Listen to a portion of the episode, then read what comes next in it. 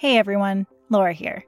And I try not to do this often, but if you're invested in seeing Sex Outside grow in support of what's most important to you, I'm asking for a quick favor. We just launched our first ever community survey for anyone who enjoys sex outside, and it would help us help you if you took five minutes to complete it after tuning into this episode.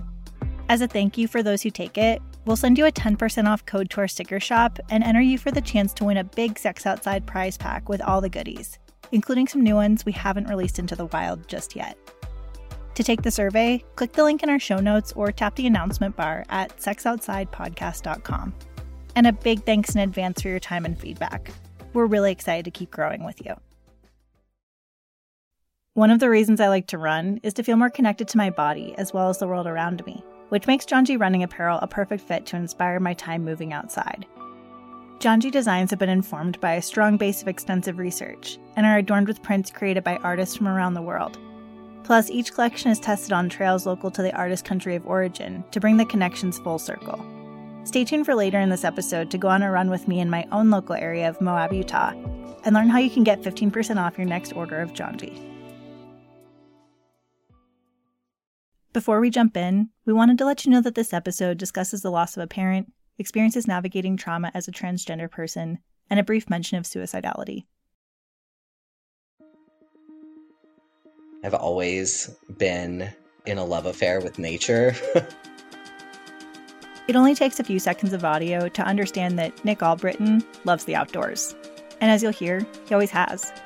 That's partially because, even as a child, he was in awe of the beauty stepping outside can bring. And it's also because he's often turned to these natural spaces as places of solace from observation, harmful systems, and trauma. Really, the tethers of my identity are that, you know, I'm a trans man that was raised in the rural South. I have had to navigate, you know, my experience being just outside of the normal for a long time. And I'm at this place now in my life where I just want to connect with people with like an open heart that are brilliant and that are trying to have the conversations that matter in the world. Having meaningful conversations includes getting to the root of our problems. And while there are a lot of ways to uproot a plant, it really depends on how much it's grown, how tightly its roots are wound, how far its system is spread and embedded its tendrils into the ground, that determines how challenging it is to get out. Nick spends a good deal of time unpacking specific ways he's seen gender binaries show up all throughout his life and the damage they can do, especially to transgender folks and those who are gender non binary. And while I know so many of us, nearly all of us, have likely grown up with heteronormative gender roles and expectations placed upon us, it doesn't mean we have to continue to reinforce them in ourselves and others. Now, there are a lot of things we can individually and collectively do to start breaking down these systems. And it starts by listening to folks in the trans community and taking action to get to the root of everything the heart of gender binaries. So, let's get started. There's a lot of digging to do. I'm Laura Borichevsky, and this is Sex Outside.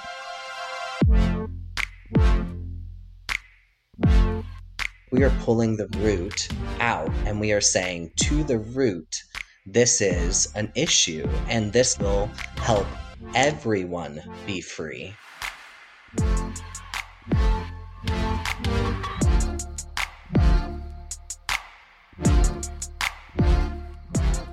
As Nick mentioned at the start of everything, he grew up in rural Texas, and it's one of many aspects of his childhood that was particularly formative.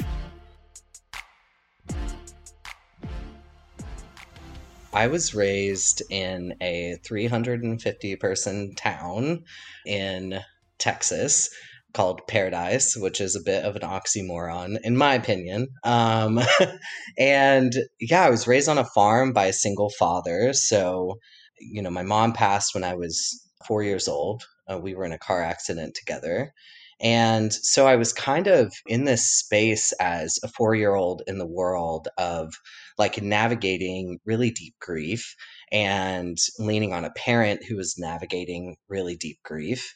And I was really at a place where I was like confused about gender. Like, I think I recognized for the first time because somebody told me right about my body it was my sister said you know, something about my chest whenever I was probably 10 or 11 years old about needing to put on a shirt. And that was the moment that I really realized, oh, fuck, like I'm a girl. And it had never hit me in that way that there were two distinct sexes in people's mind and that I was one of them. And I, and I knew that I did not fit that, you know. So as I was like really internalizing this message of very clearly binary wise, here is where you are, I internalized that I was, you know, wrong or that I was doing something wrong because like what felt really natural and freeing and expansive and joyful to me was really not inside societal expectations of what being a girl or being a woman was in the world. And then there's just the piece of like inferred messages in the South and like a religious community are like really staunch, right? Like I'm talking on Friday night, everybody goes to the football game, and all of the girls are wearing cheerleading outfits, and all the boys are wearing jerseys. And I was really not in either of those worlds as a kid, and I knew it. And other people knew it too. Like they could see it. So there was this underlying treatment of trying to reaffirm how I was supposed to be or who I was supposed to be by people around me. And there was this like layer of it that was centered in knowing I had lost my mom at a young age and this idea that like I just didn't have a role model, which was so insidious and harmful to my young body.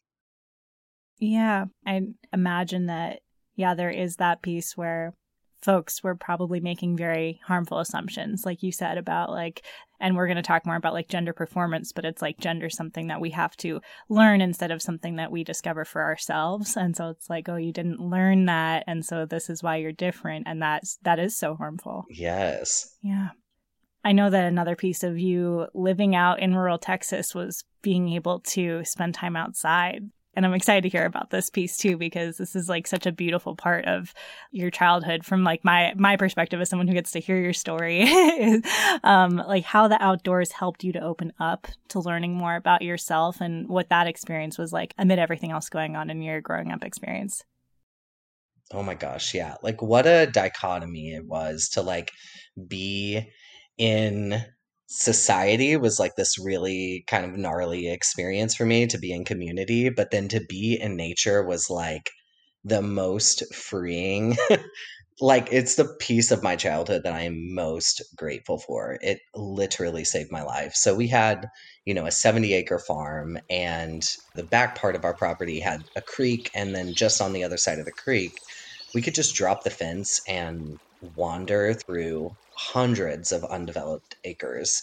So literally sun up to sundown as a kid i was like barefoot in my underwear running around our property doing random stuff climbing trees jumping off of hay bales there's this distinct memory i have of like i had climbed up on the back of a horse that we had and the horse was just grazing I didn't have, you know, a bridle on it. There was no saddle. I was just laying on its back and I was laying down and like the Texas sun was warming us both and and this animal was just like casually doing its thing with me, just hanging out on its back. So I was just so in tune with nature and also like so alone at such a young age in the wild that I think I just developed this really solid core confidence in the outdoors. Like it was like this knowing of like, oh, I know this land and this land knows me. You know, it saved me to be free of gaze, right? Of of like people witnessing me there. And I could just be myself and was pretty feral, but exceptionally connected to the wild. Just knowing every piece of our land and being able to like swim in the pond with our horses and then ride them into this undeveloped land and just ride for miles with no objective. There was nowhere to be, there was nothing to do. We were just existing. Yeah which is kind of the opposite of performance, right? Like you were able to literally just be. Yeah. I mean, I think as we get into this conversation about like gender and how we perform gender, it's just so clear whenever you're somewhere where you know that there are no expectations that you know we all have scripts whether we realize it or not we're like operating on these messages and pressures and expectations that are you know given to us by it could be anything. It could be our family, our friends, our communities, media, our own internalized concept of like what we're trying to live up to in the world. But it's also oppression, right? It's like, how do we stay safe? And I think a lot about how gender performance really butts up against safety inside of like a cis heteronormative patriarchal society, right? And for me, you know, I realized that I was both not a girl but expected to be one at a really young age. And so, you know, I performed. I dress up, I tried, I never fit.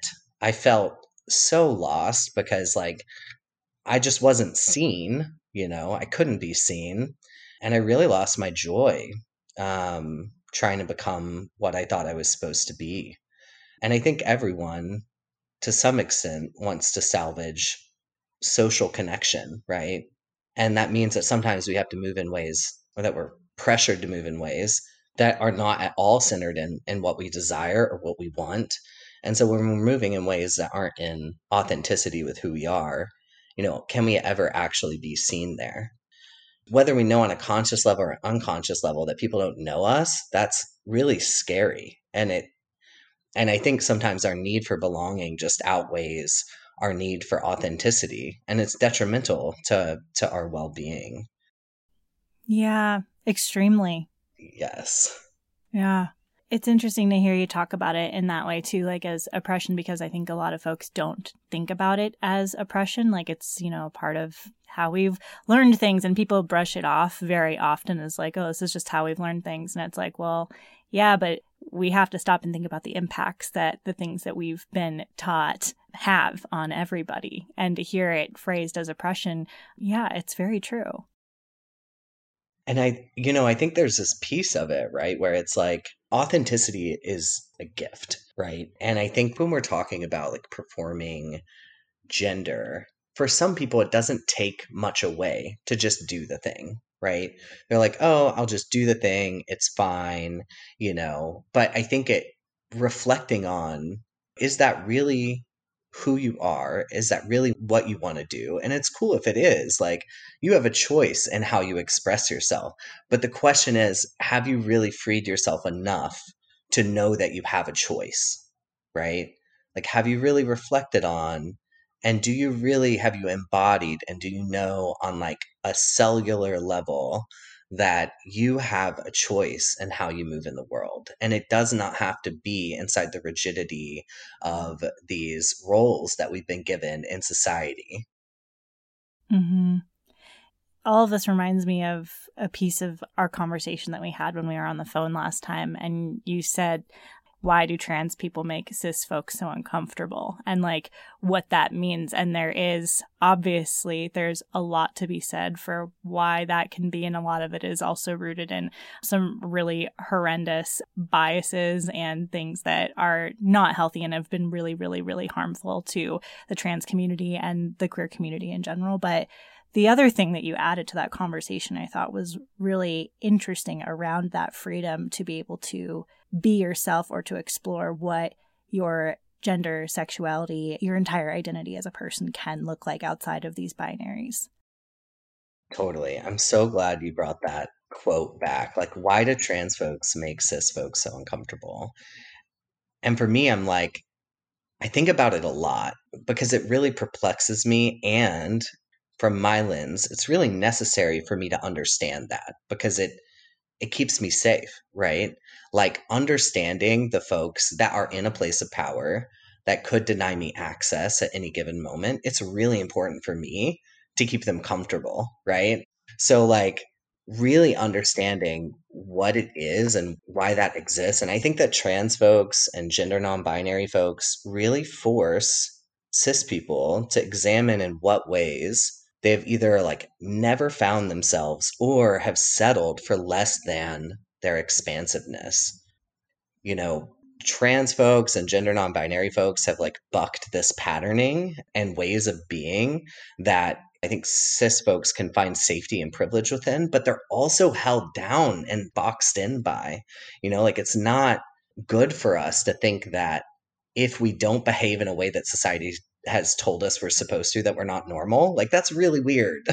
Like that's that's like a strange you know if you're not like quiet and accommodating then you're not a real woman. If you're not like dating men or taking care of men you're not a real woman. And it, like if you're a guy if you're not super stoic and you're not like if you're feeling your feelings or if you're like if you don't know how to fix a car or like all of that stuff i'm like there's no gender guarantee that you're going to be better or any more of those things. It's so silly when we really think about like what are the messages that are there and how reductionary are they? And like a question I love to ask is just like think about all of the beautiful people that you know. Specifically think of like cis people and think about how many of them actually live up to that like carbon copy expectation of what constitutes a man and what constitutes a woman. Like no one does. So does it exist, right? Like why is it there and what is it a function of, you know? so getting back to this, like why do we scare people? Why do we make people uncomfortable? I think like we're an invitation and we bring up a lot of like fear and anger and resentment and ignorance because if folks have never really felt allowed to like learn who they are and be reflective of what they want and who they want to be and how they want to behave. And if they too have experienced harm because they don't fit inside of this carbon copy of who they're supposed to be, this predetermined box, then they have like all of this pain body that's brought up by watching somebody who's like, yeah, F that. Like, no, thank you. I'm not that. I'm going to be over here. And they're like in reflection to it. They're like, well, if you're that, then who am I? If you can be that, who am I? Like, I feel like folks are forced into this space of like either reflect or reject. And oftentimes they reject when they don't realize that trans folks, gender non binary folks, we are literally paving the way to get us out of the mess of like cis heteronormative patriarchy that especially cis women are under the boot of too. Hmm.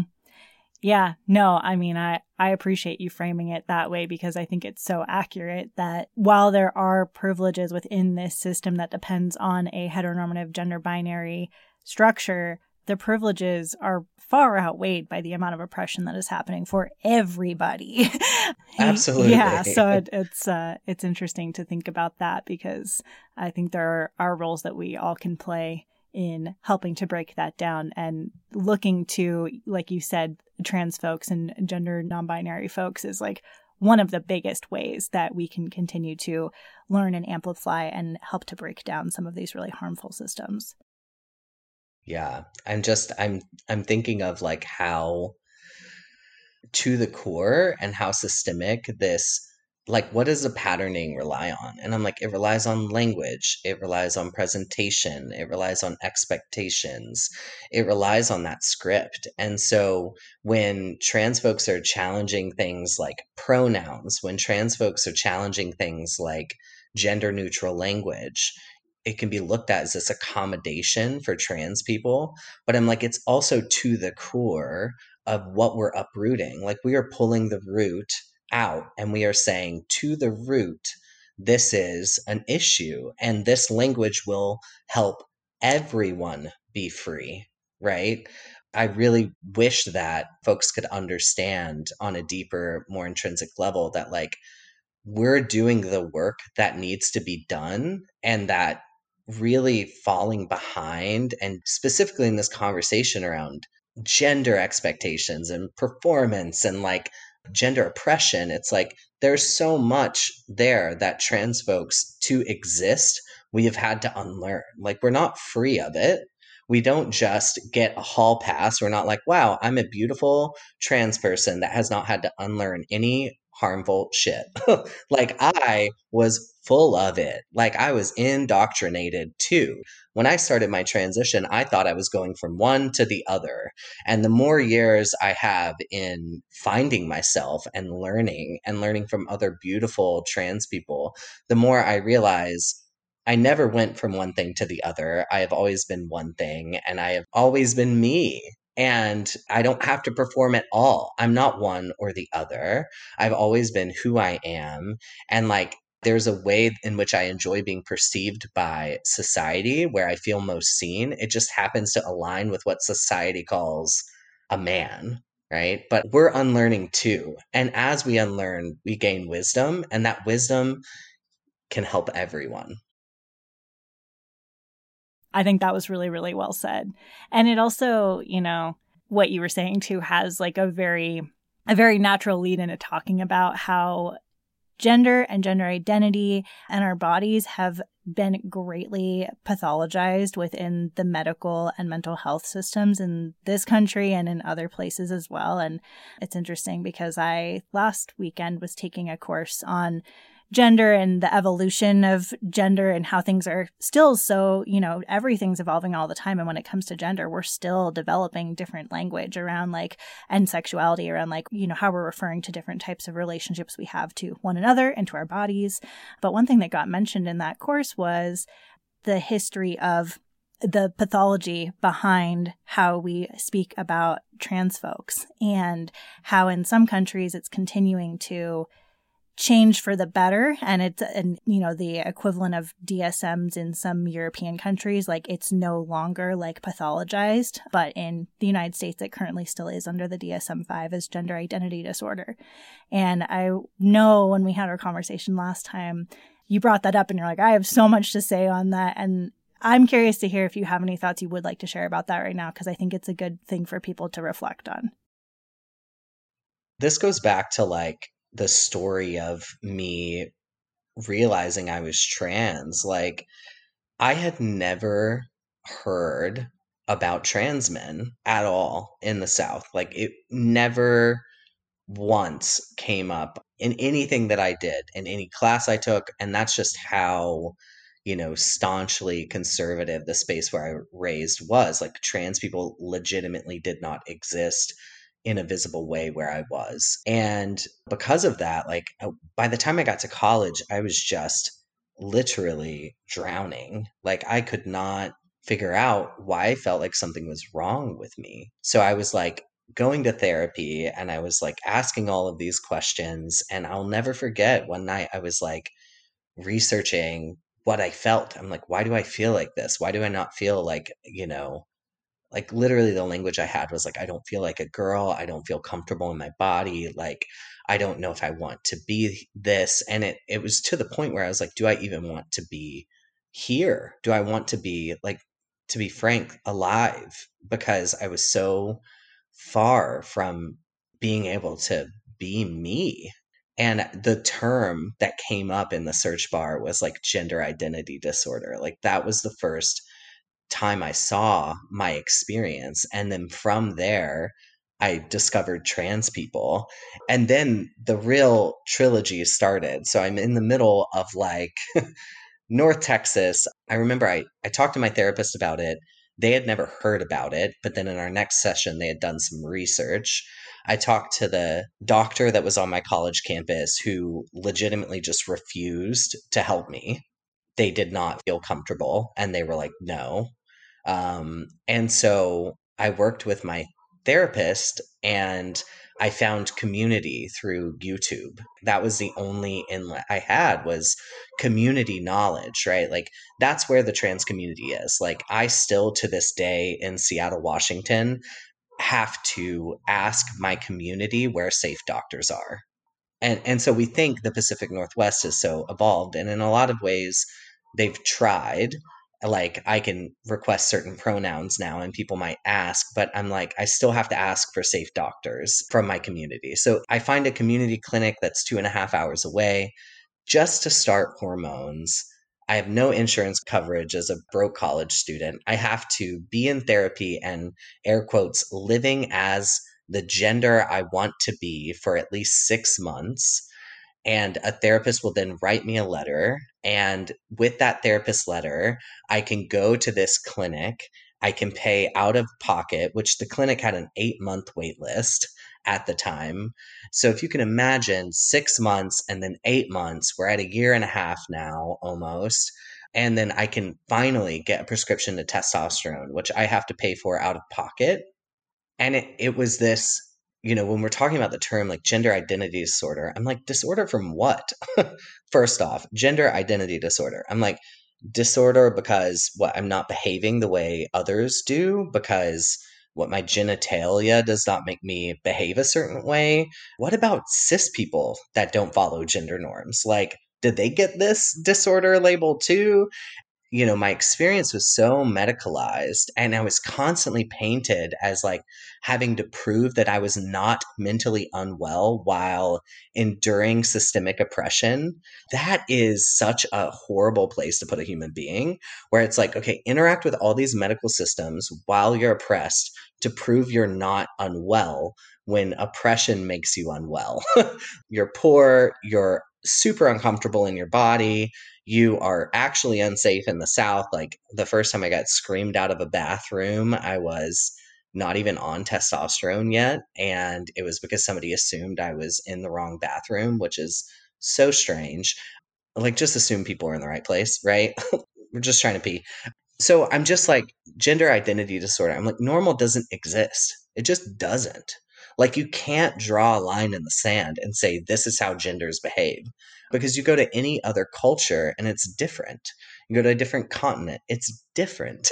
you go to a different household, it's different. There's no baseline. And so how can we give a disorder to somebody who is at a place where they're just trying to access for me at that time it was safety. Like i just wanted to like blend in for once because it was very visually in between worlds you know and i think that speaks to the privilege that i have now as somebody who doesn't get clocked as trans often or gender non-binary. There are people that still live in this liminal space every single day and the impacts on them as individuals is substantial. Mm-hmm. Yeah, well, and to your point too, having to continually prove to a system that you fit into these certain boxes so that you might be able to move more towards, you know, gender affirmation in some regard, whatever that means. But then every step of the way, not just, you know, in the medical system or like, you know, with identification or anything like that, but then, you know, in a bathroom, someone, you know, confronting you about that as well. Like, I don't know how someone would navigate that very well. It sounds extremely overwhelming and very lonely, to be honest. Totally. I mean, it was. And I, you know, I, am glad you brought up like identification because I mean, just that piece of it, right? Like, I think there's this way in which like most people could just go to a court and be like, I want to change my name. And they'd be like, why? And be like, because I want to. and then they would just change it. but for trans folks, you know, we have to have like in the South, particularly like trans folks who do not pass to a judge's eye will not get approved. And the judge has the right to do that in the South for a name change. And it's wild because it's like, what is a male name? What is a female name? You know, when you really get into the gray area of all of this, it's like, and this is the point that I've seen made, and I love it because it's true. Like, legislation and gender norms and this concept of like here's what a man looks like, here's what a woman looks like, this is a boy name, this is a girl name, whatever. All of these binaries, cis people don't fit in them too, right? Like I think about tall women, I think about short men. I'm like, there's no, you can't nail something down because language is always evolving. These things are always evolving.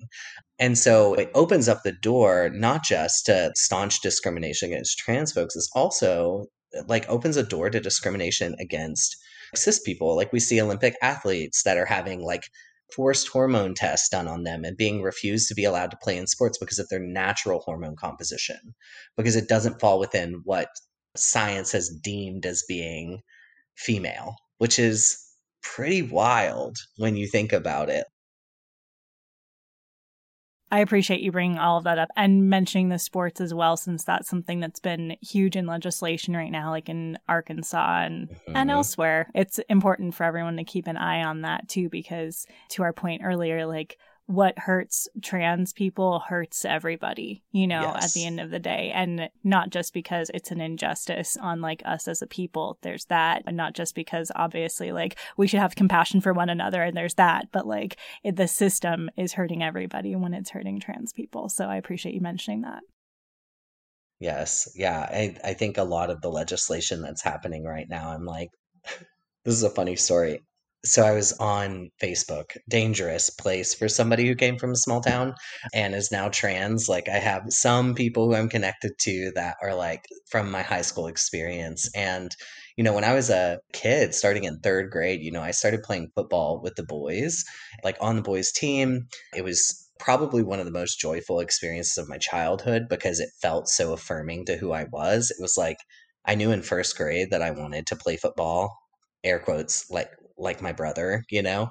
And so I played football on the boys' team all the way through my ninth grade year. And I ended up getting injured like the last game of my ninth grade year. But I also like started offense, defense, kickoff for Steve. I like was one of the strongest people on my team.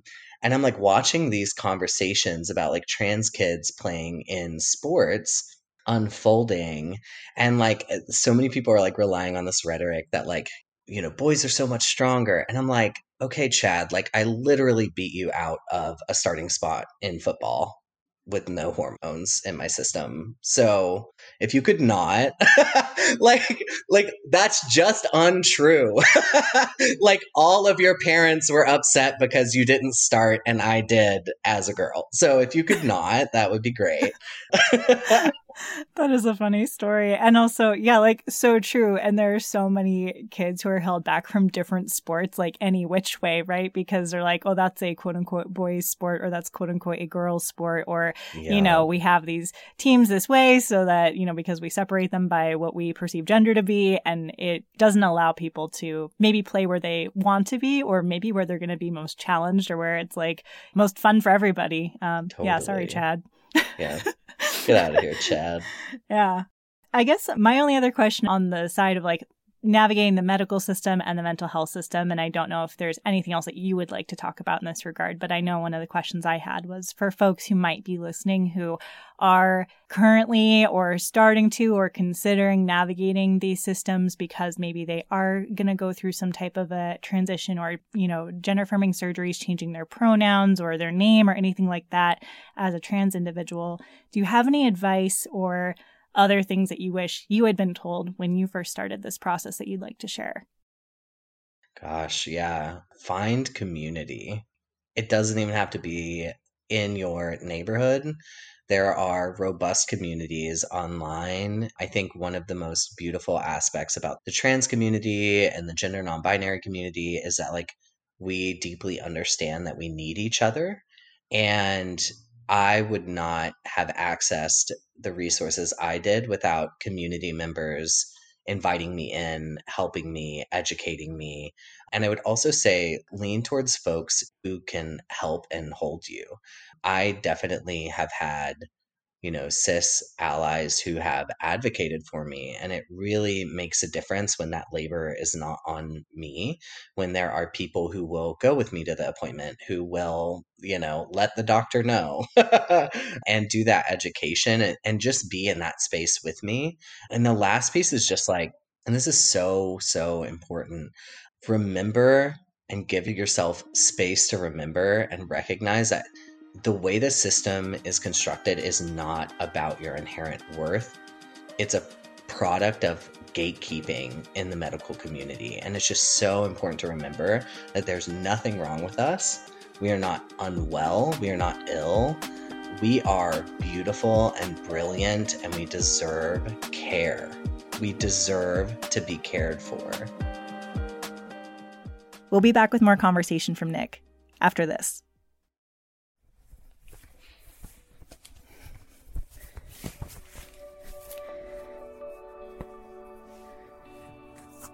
All right, let's go for a run. Janji knows that running can be a transportive experience. Take the place I'm honored to call home, for instance. Running in Moab, Utah is undoubtedly a beautiful way to move my body.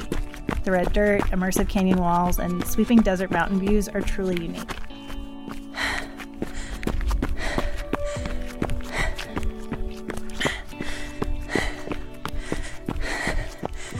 It's beautiful out here.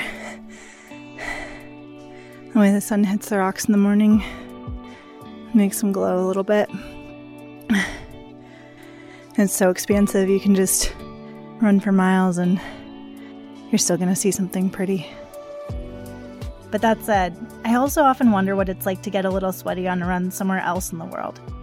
With Janji's beautiful, responsibly produced collections of running apparel guided by the places we run and the people we meet, they bring inspiration from local artists and running communities straight to you. Janji's designs have been informed by a strong base of extensive research and are adorned with prints created by artists globally, Countries like South Africa, the Philippines, Mexico, and Cambodia have informed some of their most recent apparel. Plus, once designed, each collection is tested on trails local to the artist's country of origin to bring the process full circle. And that means that you can run with gear that's been inspired by connections around the world, even if you're just running around the block. Right now, Sex Outside podcast listeners can get 15% off your next order of Janji. Simply head to janji.com and use code SEXOUTSIDE at checkout. That's J A N J I dot com and use code SEXOUTSIDE for 15% off. Yes, my love affair with the mountains. As we mentioned at the start of this episode, through everything, Nick has always found some sense of peace when he spends time outside, which has made his relationship with the outdoors so deeply beautiful, profound, and at times a source of personal healing obviously I had this like foundation in nature, but I don't think I could fully appreciate it because I didn't really have a contrast until I like went to college. And I just wasn't accessing nature at all for a lot of different reasons. Primarily, college was a lot, but I was nearing graduation. And at this point, I was like at a place where I knew I was trans. I was using he him pronouns. I was using my new name, Nick, and I decided I wanted to buy myself a trip for my graduation with you know the gym on my college campus they were doing this outdoor recreation thing and it was amazing. It was like a trip to alaska. It was a four day kayaking trip a four day backpacking trip and like all the expenses and equipment were like provided and it was pretty affordable too. I'm like stoked that that was even an option for me.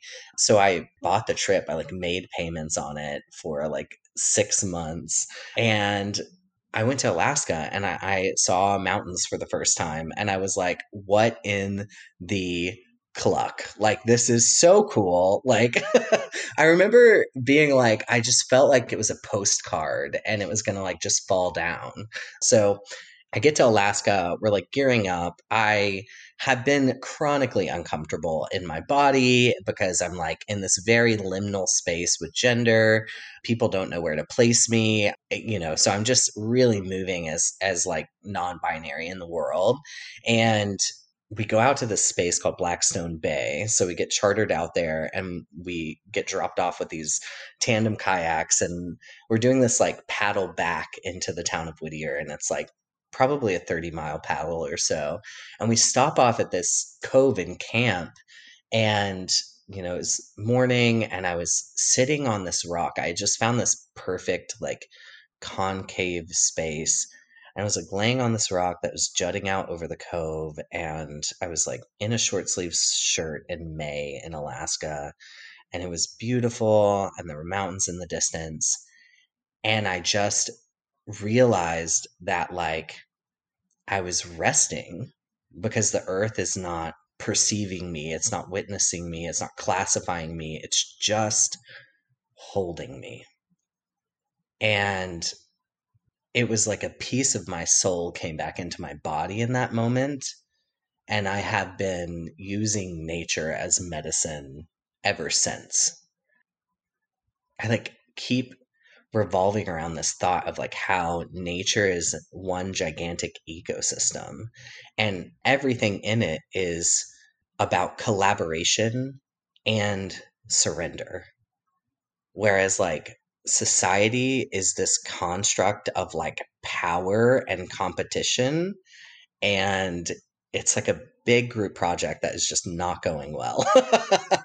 and so like how do we come back to remembering that like with each other we need to be both in deep collaboration and surrender. Oh, that is so beautiful. Thanks for sharing that story. It makes me happy to hear you say like the word rest too. You're like, oh, it dawned on me that I was like resting. Mm. It reminds me a lot too of what you had been sharing about your childhood experiences outdoors too, and like just being able to be and not be perceived or witnessed, but just to be held outside and to just rest. Yes. What has your journey been like in developing a relationship to your own body, especially since transitioning into the body that you currently have? Geez, how long do we have? Uh, no, I I think like this journey with my body has been this undulating mess that is just like constantly orbiting back to this is my one body, you know, like this is it.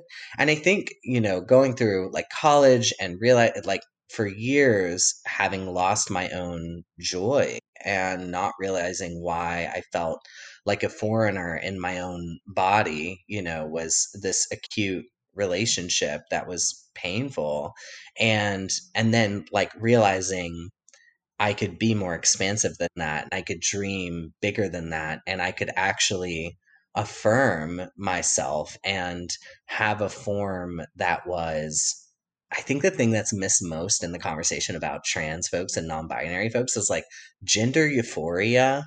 Like I'm like I don't know if that's something that's like on cis folks' radar, but like you know the moment where you feel like a fucking badass and you're like, yes, that is me. I am that. Look at that donk, whatever it may be. Like where you're like just super into yourself and you're like this like I feel so me and I feel so like free and sexy and desirable. I'm like, that's what trans folks are trying to get, right? Like, it's what not, I mean, for me. So getting there has been this like long journey. But I think with that has come this realization that like we are also so much more right than our bodies. Like our vessels are holding a soul and they're always going to be fallible and finite. You know i think of you know this dance with my body is like both been a war zone and my greatest refuge. It is both of the things and i have space to hold both of those things yeah. Since you mentioned gender euphoria. Yeah. I, at least, not that I speak on behalf of all cis people, but I, at least as a cis person, had not been introduced to that term until last weekend as I've been pursuing my advanced study in sex education. And we spent a little bit of time talking about gender euphoria. And I was like, why are we not talking about this more? It's good for everybody. yes. I mean, and like whatever like beautiful spectrum of light and colors come through in your euphoric agenda, it's like, what radical resiliency is that in this world that says bodies are supposed to be this way. And typically it is small. Typically they are like straight cut. They are controlled. They are all of these things. And I'm like, give me like fucking rolls and stretch marks and like beautiful hair and like all of the things that come with having a body. Specifically, like just bringing this back to like talking about how people hold perceptions of bodies and specifically how that impacts trans people.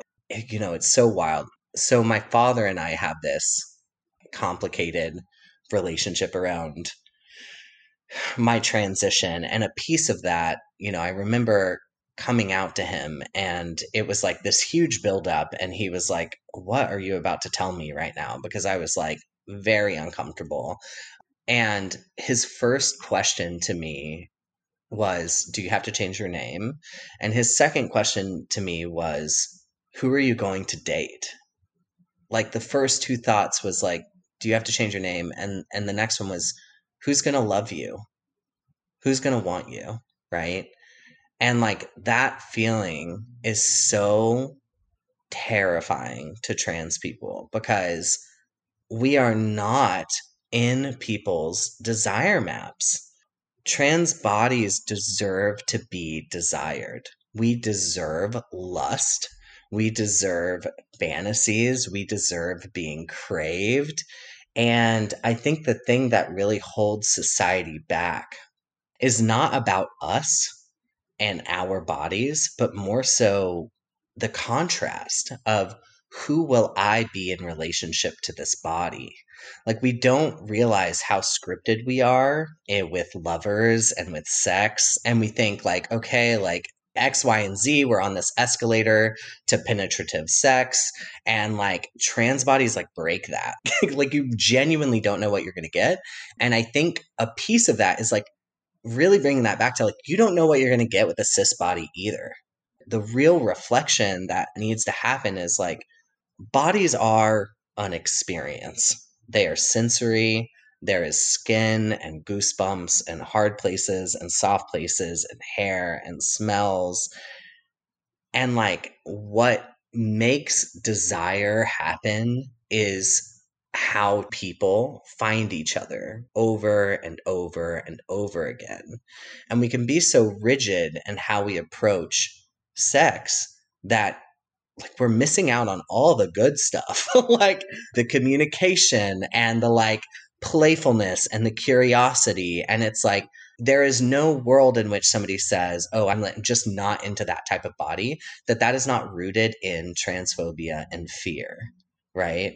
Because you never know what type of body you're going to get and you also never know how body is going to change even cis bodies, even air quotes, healthy bodies. And also, you don't like every cis body that there is either, right? Like, it's like, even if you're like, this is the type of body I like, you don't like all of those bodies. There's gaps there, right? In that thinking and that logic. And like, when I look at, you know, am I deserving of love? Am I deserving of desire? Just like real talk, as trans folks say, like T for T, like trans for trans, all day, every day. Like, we are some of the most expansive, clear, connected lovers because we understand that it's about the communication and the reciprocity that we have with the people that we're interacting with. We have to talk about our bodies. We cannot rely on assumptions about how we move, what we like, how our bodies move, we have to engage in the deeper levels of connecting with people and i think that's like a beautiful gift that trans folks and non-binary folks bring to the world. Absolutely. And everything that you just talked about too in terms of like what makes people really good lovers right? And like the communication and really being tuned into not only yourself but your partner or partners and so many of us, if we got sex education in public school, mm-hmm. we're not taught that. We were taught the script, right? Yep. And it was very heteronormative. It's honestly very boring. Um, yeah. or just like don't do it ever. Yeah. or just like, yeah. What? exactly. Also, don't do it. Yeah. but I think that it has set so many people up for failure, not only because all of us start feeding into these very transphobic narratives right away because that's what we were taught and we just believe it and keep going. But then also with whoever we have in our lives as partners or, you know, including ourselves as like a sexual partner that we have, we just aren't focusing on anything but what that script says. And it's so harmful and boring. Yeah, just my experience is like there's this like strange space that I inhabit where I'm like, I don't always want to be like the aggressor. I don't always want to be like that is such a script for folks that are perceived as male or that identify as men. It's like we're supposed to be the aggressor, we're supposed to lean in, we're supposed to like drive the sex, we're supposed to want sex all the time, which I do not.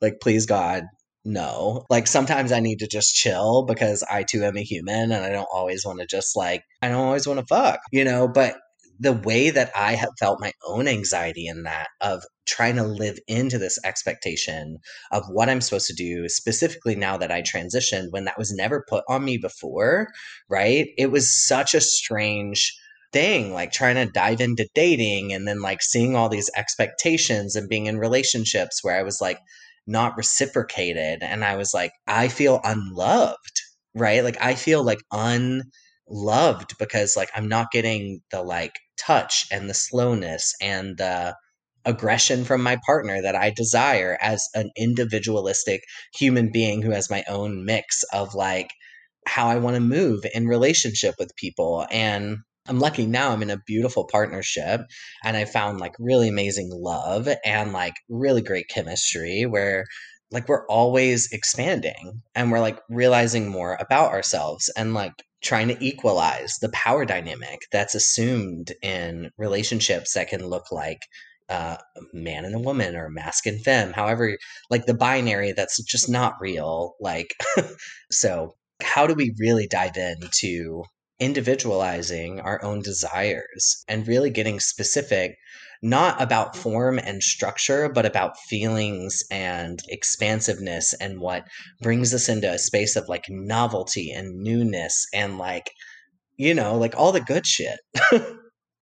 well, exactly. And it's interesting to hear you talk about the binary and how it plays out and your perspective on it individually because I know one of the other things that we were considering talking about is toxic masculinity mm-hmm. and everything you just said like in terms of how like people quote unquote show up as like a man is also like so rooted in toxic masculinity too.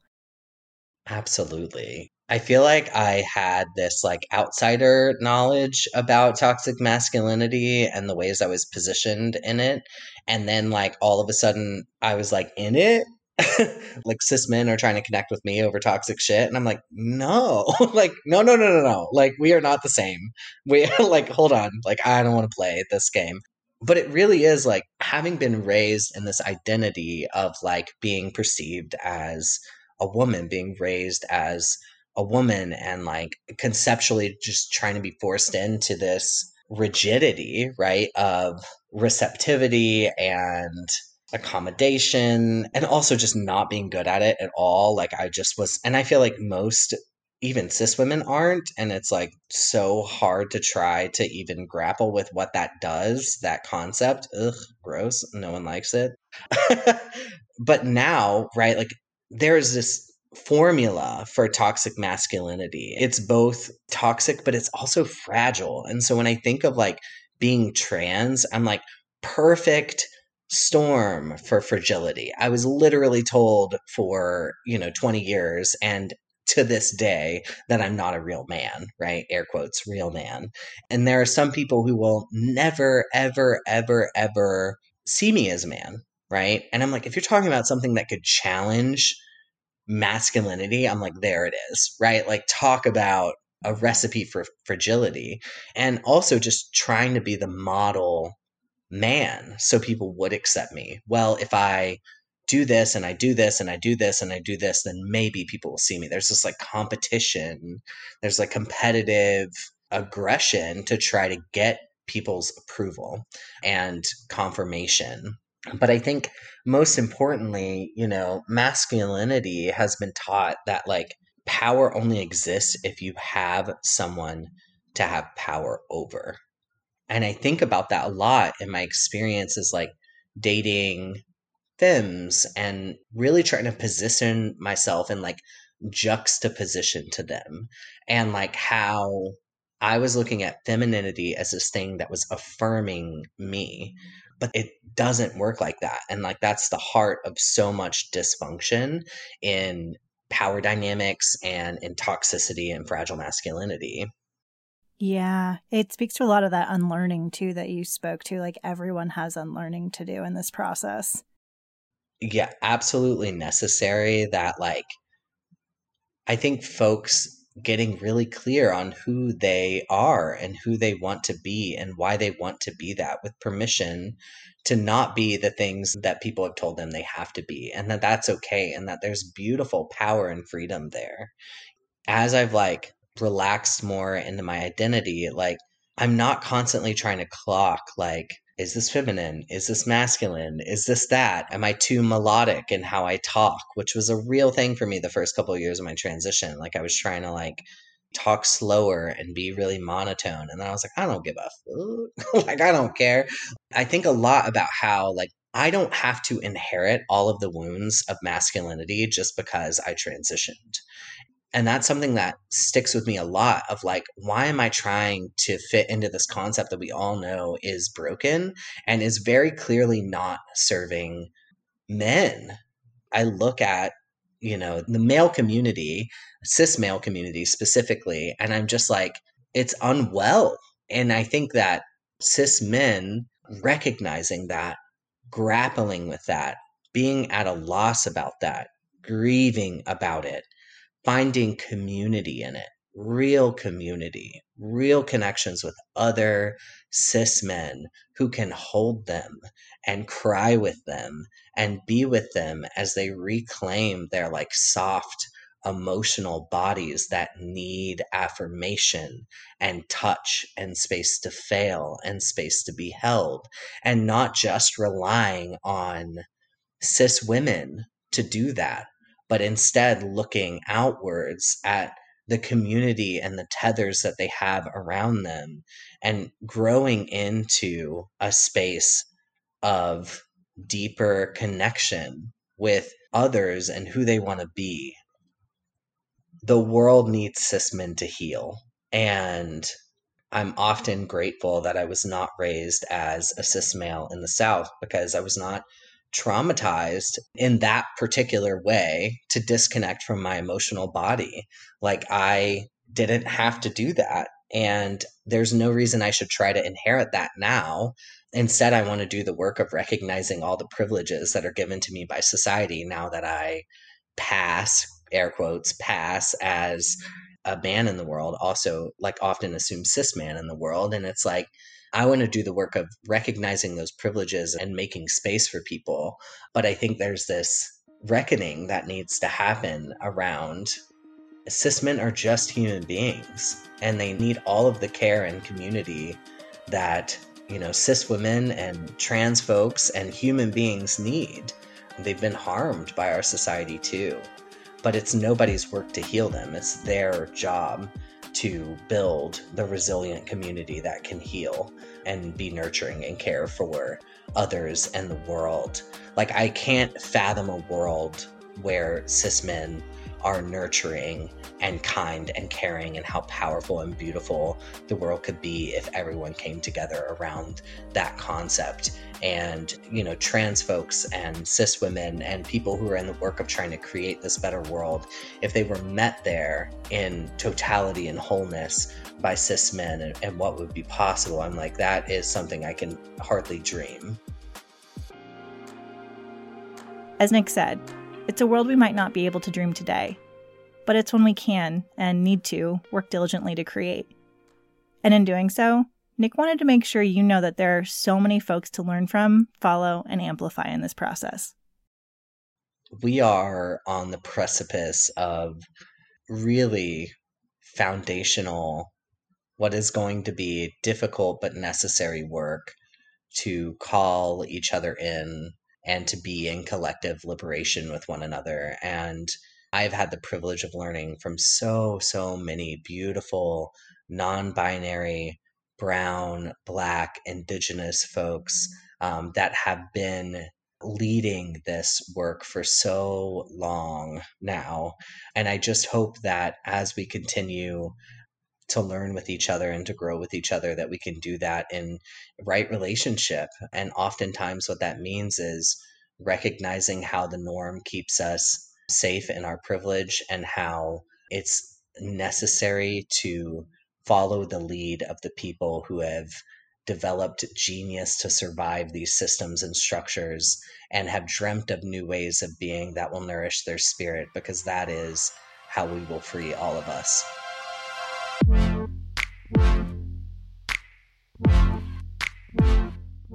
Thank you so much to Nick Albritton for his time, openness, and heart in this conversation and beyond. I highly recommend taking a look at some of Nick's writing and resources over on his Instagram at Boy Revelry. Before you go, don't forget to take the 5 Minute Sex Outside community survey and be entered to win a Sex Outside prize pack, plus receive a 10% discount code for the Sex Outside sticker shop. Click the link in our show notes or tap the announcement bar at sexoutsidepodcast.com. You can catch full episodes of Sex Outside every other week on Thursdays, and on the opposite weeks, you can hear brand new Nature Quickies, which are short dives into specific practical topics about our bodies and the outdoors. So stay tuned to catch a new one next Thursday. In the meantime, please consider supporting the show by leaving us a five star review on Apple Podcasts, making sure you're subscribed, or by sharing this episode with a friend you think might like it. Thanks again to our sponsor, Janji. Music is by The Wild Wild and Utah. I'm Laura Borichevsky. Thanks so much for joining us. Until next time.